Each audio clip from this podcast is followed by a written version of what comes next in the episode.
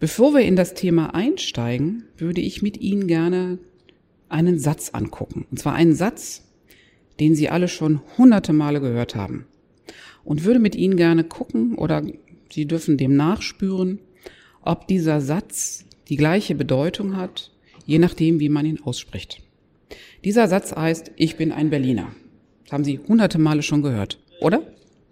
Kennen Sie alle.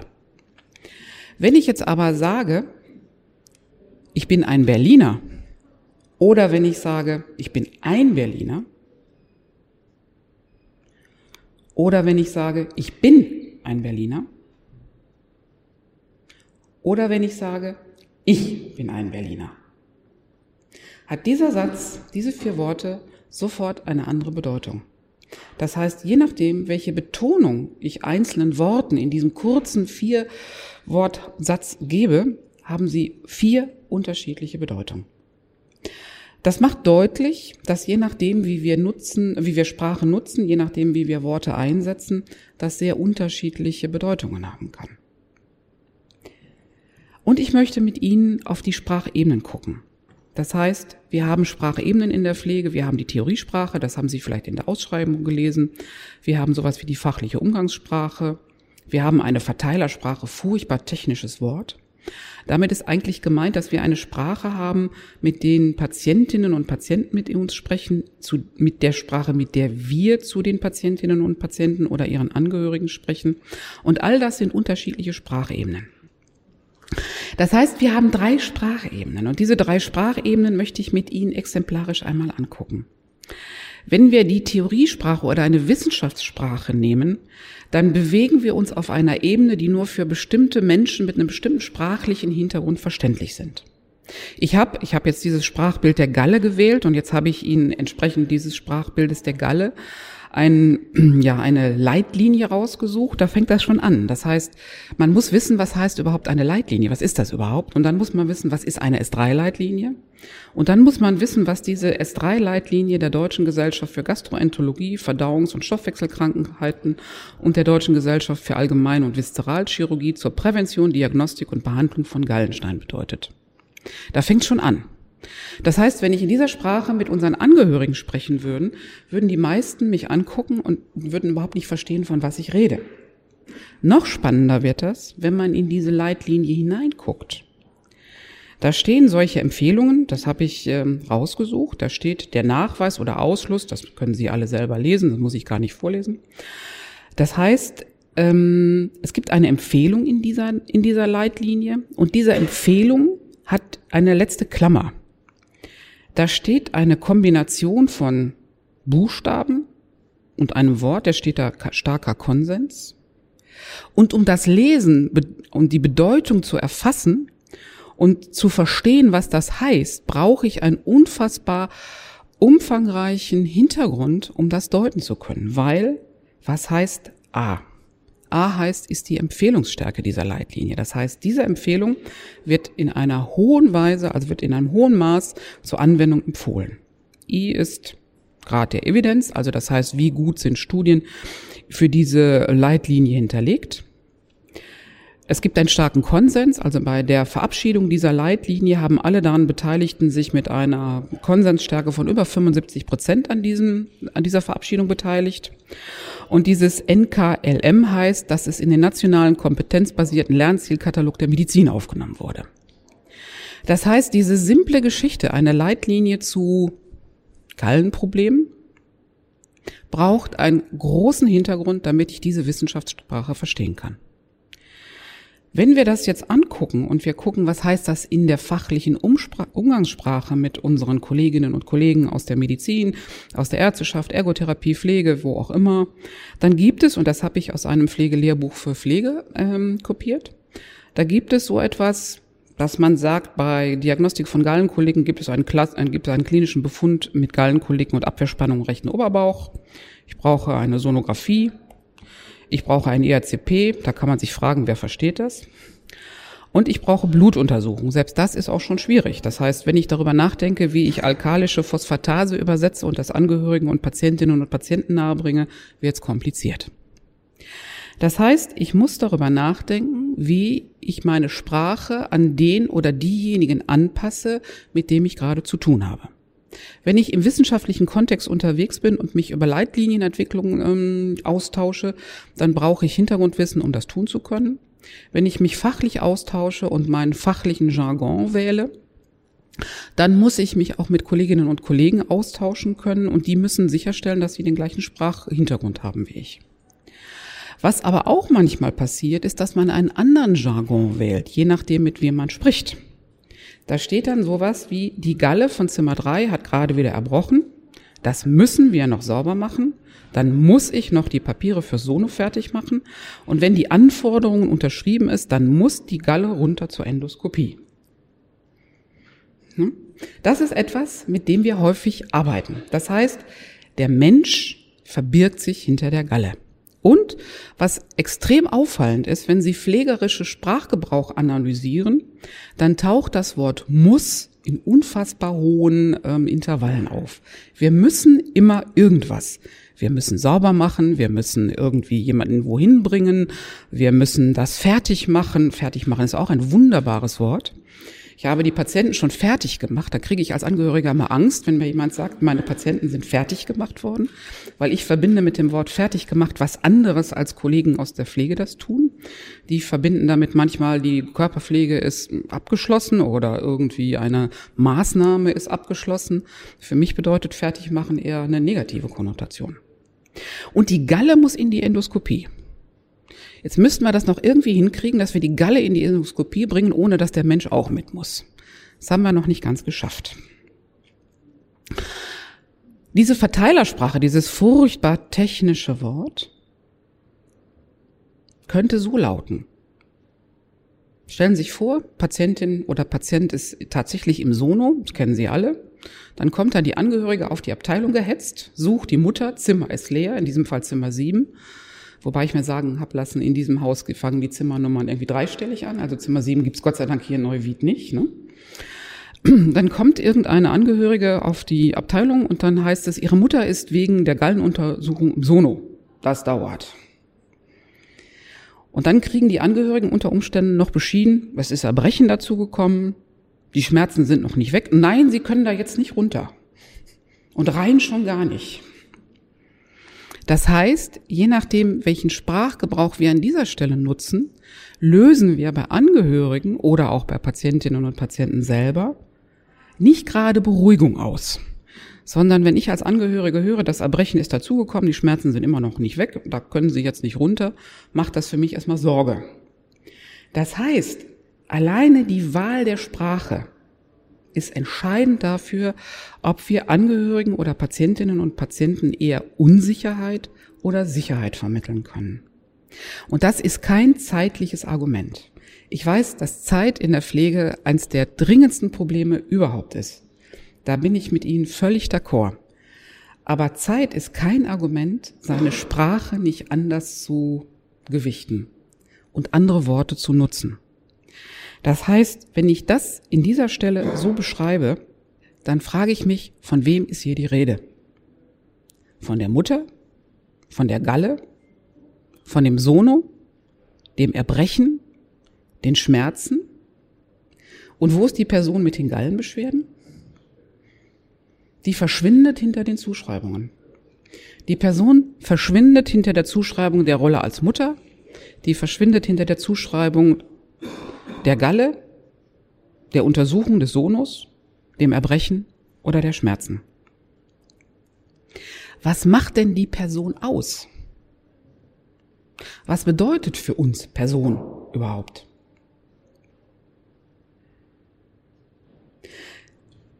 Besteht die Person aus Eigenschaften? Besteht die Person aus einer Erkrankung? Besteht die Person aus einer Zuschreibung als Familienmitglied? Oder was bedeutet es? Es gibt Kriterien, die sind schon ein bisschen älter. Die sind nochmal in einem Buch für Pflegende zusammengefasst, dass in der Moralphilosophie es Kriterien gibt, die eine Person ausmachen. Das steht beispielhaft, es gibt andere. Aber an diesem Beispiel würde ich das mit Ihnen gerne durchdenken. Das heißt, Person macht das Bewusstsein aus, die Fähigkeit, rational zu denken, Macht zum Handeln zu haben, Moralität, Beziehungen zu knüpfen und zu bewahren. Wenn wir jetzt an die Person auf Zimmer 7 denken, die ja Gott sei Dank nicht hier in Neuwied ist, dann sprechen wir ihr manchmal die Macht zum Handeln ab und Personen haben auch an dieser Stelle ein Bewusstsein, aber die Patientin nicht immer, weil die an dieser Stelle sehr beeinträchtigt sein kann. Die Beziehung zu knüpfen und zu bewahren ist im Krankenhaus manchmal schwierig. Und Rationalität kann man drüber nachdenken, ob Patienten das im Krankenhaus haben oder nicht haben. Es gibt den Satz von Martin Buber, den kennen Sie wahrscheinlich alle, der ist schon relativ alt. Martin Buber hat gesagt, der Mensch wird am Du zum Ich. Das bedeutet, wir brauchen ein Gegenüber, das uns dieses Personensein zuschreibt. Das heißt, ich brauche auch als Patientin und Patient in Zimmer 7 mit der Galle ein Gegenüber, das mir mein Personsein zugesteht. Das nicht nur die Galle in mir sieht, sondern die Person mit den Gallenbeschwerden. Und das macht sich über Sprache deutlich. Dieses Personsein können wir Patientinnen und Patienten zuerkennen oder aberkennen. Das kennen Sie vielleicht, wenn Sie ins Krankenhaus kommen. Mir geht das selber so. Ich war vor einiger Zeit im Krankenhaus in stationärer Behandlung und ich bin ja nun schon sehr lange im Krankenhaus. Das erste, was ich mich gefragt habe, darf ich mich in meiner Jeans auf das Bett setzen?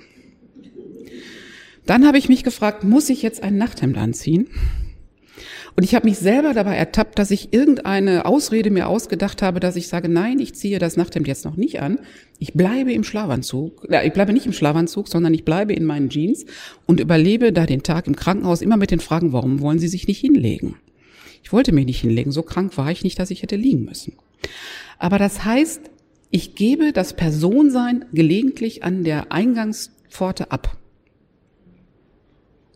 Und Sprache trägt dazu bei, dass es mir ermöglicht, dieses Personsein zu behalten, wiederzuerlangen oder eben auch nicht. Die Identität, sagt Buber, entsteht durch die Beziehung mit der Umwelt. Je nachdem, wie mein Gegenüber, und in diesem Fall sind es Pflegende oder auch Kolleginnen und Kollegen aus der Ärzteschaft oder der Physiotherapie oder der Ergotherapie, gestehen in dieser Beziehung die Ich-Identität zu und es gibt eine Balance zwischen sozialer Identität und persönlicher Identität. Und diese soziale Identität kann ich mir nicht selber geben. Kann die Person sich nicht selber geben, sondern die Person braucht diese soziale Identität durch die Zuschreibung von außen. Und das geschieht mit Sprache. Meine persönliche Identität, die soziale Identität muss in dieser Balance bleiben und dazu brauche ich sprachliche Merkmale von außen. Die Galle von Zimmer 7 ist der Vortrag. Stellen Sie sich vor, ein Patient, eine Patientin kommt zu Ihnen in Zimmer 7. Das soll ein Patient sein. Stellen Sie sich das vor. Wenn wir den Patienten sehen, sehen wir unter Umständen sowas. Wenn wir die Galle sehen, verschwindet der Patient hinter der Galle, weil wir sehen nur noch die Galle was der Patient, was den Patienten ausmacht, also seine Macht zum Handeln, sein Bewusstsein, seine Fähigkeiten, Kontakte zu knüpfen oder Beziehungen zu halten, sind hinter der Galle verschwunden. Das Gleiche gilt in zunehmendem Maße für Menschen mit Demenz, die auch bei Ihnen in den Krankenhäusern zunehmend sein werden. Wenn Sie das Wort Demente nutzen, dann steht die Demenz im Vordergrund. Ich sehe die Demenz. Ich sehe aber unter Umständen nicht mehr, was die Person mit Demenz noch kann. Weil die Person verschwindet hinter der Zuschreibung. Was Menschen mit Demenz an allererster Stelle immer ähm, beschreiben, was sie wirklich umtreibt, ist, dass so, sobald eine Demenz diagnostiziert ist, die Umwelt nur noch mit den Angehörigen spricht. Ein Mensch mit Demenz kommt in die Klinik und dann ist die Tochter, der Sohn, die Ehefrau, der Ehemann, wer auch immer dann dabei ist. Und die Kommunikation, also die Sprache, funktioniert nur noch über denjenigen, der nicht an Demenz erkrankt ist. Spannendes Bild. Das beklagen Menschen mit Demenz ganz häufig selber. Die Tatsache, dass jemand an Demenz erkrankt ist, heißt nicht, dass er nicht mehr sprechen kann. Und heißt auch nicht, dass er seine Bedürfnisse nicht ausdrücken kann. Also Krankheit steht im Vordergrund. Überlegen Sie gut, wann Sie das nächste Mal das Wort Demente nutzen. Da steht bei uns an der Uni die Höchststrafe drauf, das zu nutzen. Das sind Menschen mit Demenz. Die Person verliert das Personsein. Das heißt, wenn ich Menschen über ihre Erkrankung, über ihre Gallenprobleme, über ihre Demenzerkrankung oder über andere Dinge klassifiziere, dann wird aus der Person ein Objekt. Das heißt, das Subjekt, mit dem ich in Beziehung treten kann, das Subjekt, mit dem ich sprechen kann, das Subjekt, mit dem ich tatsächlich Interventionen aushandeln kann, verschwindet und wird zum Objekt. Jemand, den ich als Galle ins Sono bringe, jemand, den ich als Dementer in irgendeine Form der Versorgung bringe. Das heißt, wir brauchen eine andere Sprache. Wir brauchen das Bild eines Patienten, einer Patientin mit Gallenbeschwerden. Dann steht der Patient im Vordergrund oder die Patientin und die Galle ist sehr wichtig hier in der Klinik, aber die Galle ist das, was den Patienten umtreibt und es ist nicht das, was den Patienten klassifiziert. Und ob ich jetzt das Wort nutze von die Galle von Zimmer 7 oder Frau Müller-Meyer-Schulze, ist kein zeitlicher Unterschied, macht aber in der Zuschreibung der Person für die betroffene Person einen Riesenunterschied. Das heißt, wenn ich die Person adressiere und nicht das, was ihn aus unserer Sicht erkrankungsmäßig labelt, habe ich einen anderen Blick auf den Patienten, die Patientin. Das gilt auch für Menschen mit Demenz. Ein Dementer ist etwas, was die Krankheit in den Vordergrund stellt. Eine Person mit Demenz ist etwas, was uns ein anderes Bild bietet. Also das heißt, die Person hat bestimmte Probleme, die Person hat bestimmte Beeinträchtigungen, die Person hat bestimmte Bedürfnisse, aber wird als Person in den Vordergrund gerückt und nicht als Demenzerkrankter. Ganz davon abgesehen, dass eine Demenz so vielfältig ist, dass es ein, dass, dass drei Tage nicht ausreichen würden, um unterschiedliche, unterschiedliche ähm, Aspekte zu betrachten. Sprache braucht aber unterschiedliche Richtungen. Das heißt, wir haben im Alltag nicht nur die Sprache zu den Patienten, sondern wir haben im Alltag auch die Sprache von den Patienten. Das heißt, wir müssen als Pflegende, als Kolleginnen und Kollegen aus der Ärzteschaft oder der Ergotherapie zu den Patienten sprechen. Wir müssen aber auch die Sprache, die der Patient oder die Patientin an uns richtet, verstehen können. Und dazu habe ich Ihnen ein Beispiel mit, zwei Beispiele mitgebracht. Und zwar sind das Originalzitate aus einer Forschungsarbeit, die wir ähm, 2014 seinerzeit noch am ähm, DZNE in Witten, das ist eins der Helmholtz-Institute, gemacht haben. Und damals haben wir sehr aufwendig ähm, pflegerische Situationen im Krankenhaus begleitet. Frühdienst, Mittagsschicht, Nachtdienst. Und was Sie jetzt hier sehen, ist ähm, Originalmitschrift aus solchen Beobachtungssituationen. Es waren Beobachtungssituationen, in denen Patientinnen und Patienten, ähm, die an Demenz erkrankt sind und die von den Pflegenden als an Schmerzen leidend beschrieben wurden, beobachtet wurden mit deren Einverständnis. Und ich mache Ihnen jetzt mal dieses Bild auf. 16.10 Uhr, chirurgische Abteilung, ungefähr 80-jährige Patientin, die hatte eine Radiusfraktur, die operativ versorgt wurde und sie kam aus dem OP zurück. Diese M15 und M17 bedeuten, das sind Pflegende, die einen bestimmten Code haben. Die Patientin wurde im Bett frisch gemacht, nachdem sie aus dem OP zurückkam. Viele von Ihnen, die in operativen Bezügen arbeiten, kennen so etwas. Dann hat die Patientin gesagt, es tut so weh. Dann hat eine der Pflegenden gesagt, Sie haben doch oben im OP was gehabt. Und Sie bekommen gleich eine Tablette. Dann wurde die Patientin versorgt, das war alles wie aus dem Bilderbuch. Und bei einer weiteren Versorgung wurde die Patientin nochmal bewegt und dann hat sie gesagt, es tut jetzt weh. Dann wurde ihr beschieden, es ist gleich vorbei. Gab keine systematische Einschätzung, Patientin wurde weiter gelagert, auch der operierte Arm. Dann wurde der Patientin nochmal beschieden, tapfer sind Sie und sie bekommt gleich ein Schmerzmedikament nach der OP, sprachen die Pflegenden unter sich. Dann hat eine der Pflegenden gesagt, ich lege ihn hier auf den Gips. Es war kein Cast, sondern ein Gips, der nicht gespalten war. Da dürfen Sie überlegen, wie sinnvoll das ist. Ein Eis. Das lindert auch die Schmerzen. Dann hat die Patientin wieder gesagt, das tut so weh. Und das war's. Das heißt, die Patientin hat ganz eindeutige Signale gegeben, dass sie ein Bedürfnis hat. Was man dazu wissen muss, war, dass die Pflegenden ganz, ganz klare Anweisungen hatten und die auch wirklich ganz akribisch befolgt haben. Sobald Patientinnen und Patienten auf einer Skala von 0 bis 10 angeben konnten, mein Schmerz ist bei 7, 5 oder 3, gab es eine definierte Intervention, es gab eine definierte Schmerzmedikation oder nicht medikamentöse Intervention. Aber sobald die Patienten einen anderen Sprachgebrauch hatten, als Pflegende das gewohnt waren, gab es Irritation. Ich zeige Ihnen mein Lieblingsbeispiel. Ich könnte da, wir könnten zwei Abende damit füllen mit solchen Beispielen. Es ist mein Lieblingsbeispiel, weil es einfach was ganz Wichtiges deutlich macht. Andere Situation, anderes Krankenhaus, andere Pflegende, andere Patientin. Da hat die Patientin gestöhnt, aua. Internistische Abteilung. Da haben die Pflegenden gefragt, wo tut es aua? Kennen Sie auch. Dann haben sie nochmal gefragt, wo tut es aua? Haben Sie Schmerzen? Hat die Patientin gesagt, nein auf die Frage, haben Sie Schmerzen? Dann haben die Pflegenden gefragt, warum sagen Sie dann immer aua? Dann hat die Patientin gesagt, weil es so weh tut.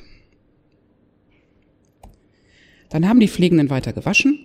Dann hat die Patientin ganz laut geschrien, aua, mein Gott, was tut es weh? Pflegenden haben das irgendwie anders gesehen.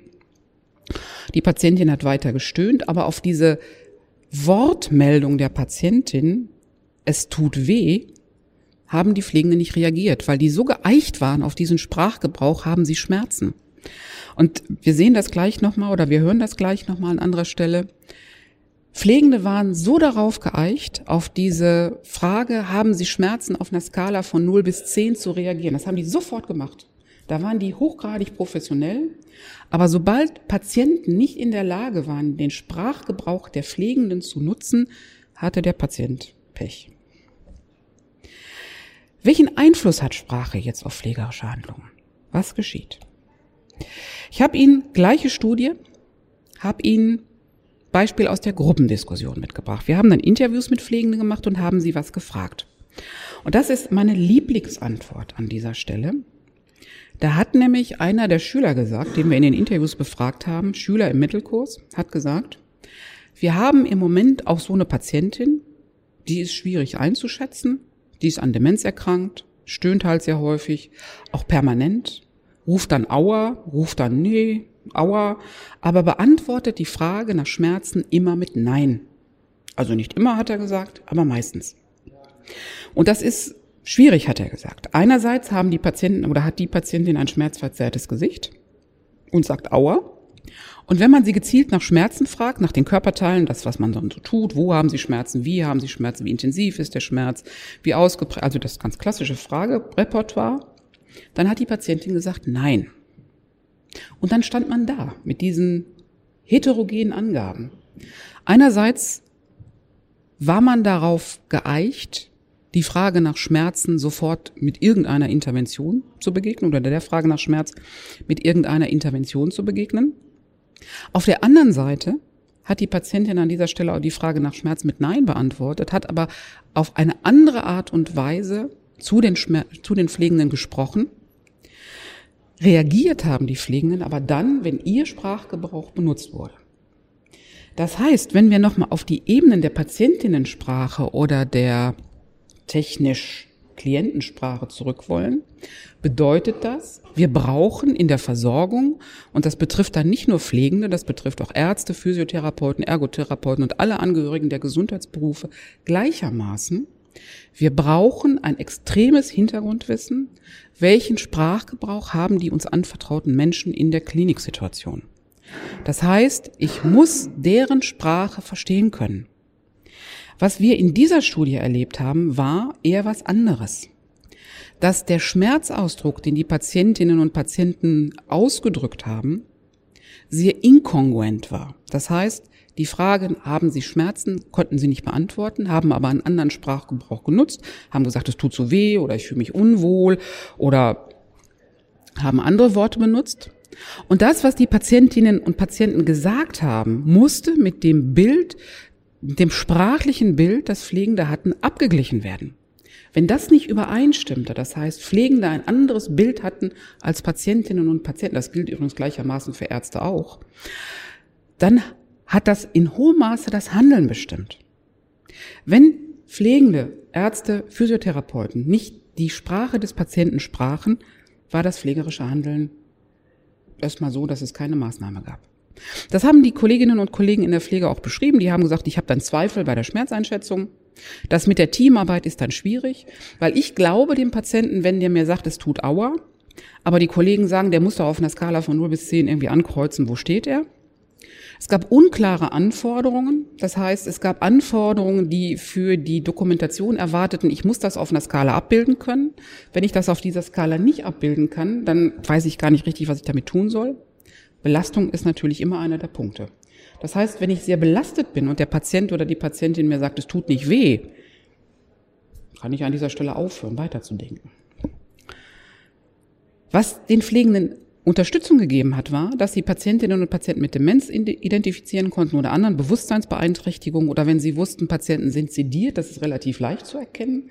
Patienten mit Demenz sind nicht so leicht zu erkennen. Beatmete Patienten sind auch relativ leicht zu erkennen wenn sie Vorinformationen als Trigger zu pflegerischen Entscheidungen hatten, wenn die Angehörige ihnen ähm, Informationen geben konnten und wenn sie Unterstützung und Hilfe erfahren haben von Kolleginnen und Kollegen, die über diesen Sprachgebrauch, das heißt über das andere sprachliche Ausdrücken des Schmerzes informiert waren und sie dabei unterstützen konnten. Das hat Pflegende in der Interpretation des Sprachausdrucks, des Schmerzausdruckes sehr unterstützt. Sprache braucht, und besonders in der Pflege, einen Deutungshintergrund, wir brauchen die angemessene Sprachebene und wir müssen die Fokussierung auf die Person haben. Das heißt, wir brauchen das Bild der Person mit Gallenproblemen. Wir brauchen das Bild von Frau Müller mit der Gallenkolik. Wir brauchen das Bild von dem Patienten mit Demenz. Sprache macht Bilder. Und wenn ich die Person in den Vordergrund drücke, dann bildet das mein Bild. Zudem brauche ich, um die Sprache zu verstehen, die der Patient an pflegende Ärzte oder Angehörige der Gesundheitsberufe richtet, brauche ich einen Deutungshintergrund. Ich muss auf der Arbeitseinheit, in der ich arbeite, eine eindeutige Regelung haben, was ist der Deutungshintergrund, auf dem ich mich bewege. Das ist das, was Kolleginnen und Kollegen in der Pflege immer gesagt haben. Wenn ich einen sprachlichen Ausdruck in einer bestimmten Art und Weise deute, dann muss ich mit den Kollegen immer rumstreiten, ob die das Gleiche darunter verstehen. Und das macht das Arbeiten schwer. Das heißt, ich muss klar haben, dass ich den gleichen Grund, das gleiche Grundverständnis für das habe, was Patientinnen und Patienten mir sagen. Ich muss die angemessene Sprachebene haben, wenn ich mit Patientinnen und Patienten und ihren Angehörigen spreche. Und Fokussierung auf die Person haben wir an dieser Stelle schon eindeutig gesagt. Samine Bartolomajczyk hat vor vielen, vielen Jahren schon gesagt, Sprache als Bestandteil der Kommunikation zwischen Pflegenden und Zupflegenden muss Alltagssprache sein. Aber dennoch muss diese Alltagssprache professionell sein, weil sie ist das Wichtigste in dieser Kommunikation. Der Patient muss uns verstehen und ich muss den Patienten verstehen. Das heißt, wir brauchen Ebenen, in der wir miteinander diskutieren können und miteinander Ziele aushandeln können. Wir müssen uns aber auch darüber im Klaren sein, dass die Sprachebenen, wenn ich mit Kollegen aus der Medizin spreche oder mit Kollegen aus der Pflege spreche, eine andere ist, als wenn ich mit Patienten spreche, nicht weniger professionell. Aber ich muss Sprachbilder nutzen, die Patientinnen und Patienten verstehen können. Wissenschaftssprache ist nochmal eine ganz andere Ebene bevor wir hier alle darüber nachdenken, was Evidenzebenen sind. Ähm, June Clark und Norma Lang haben schon vor vielen, vielen Jahren gesagt, das ist ein Zitat von 97, das Zitat ist eigentlich schon viel, viel älter, das ist aus den 60er Jahren.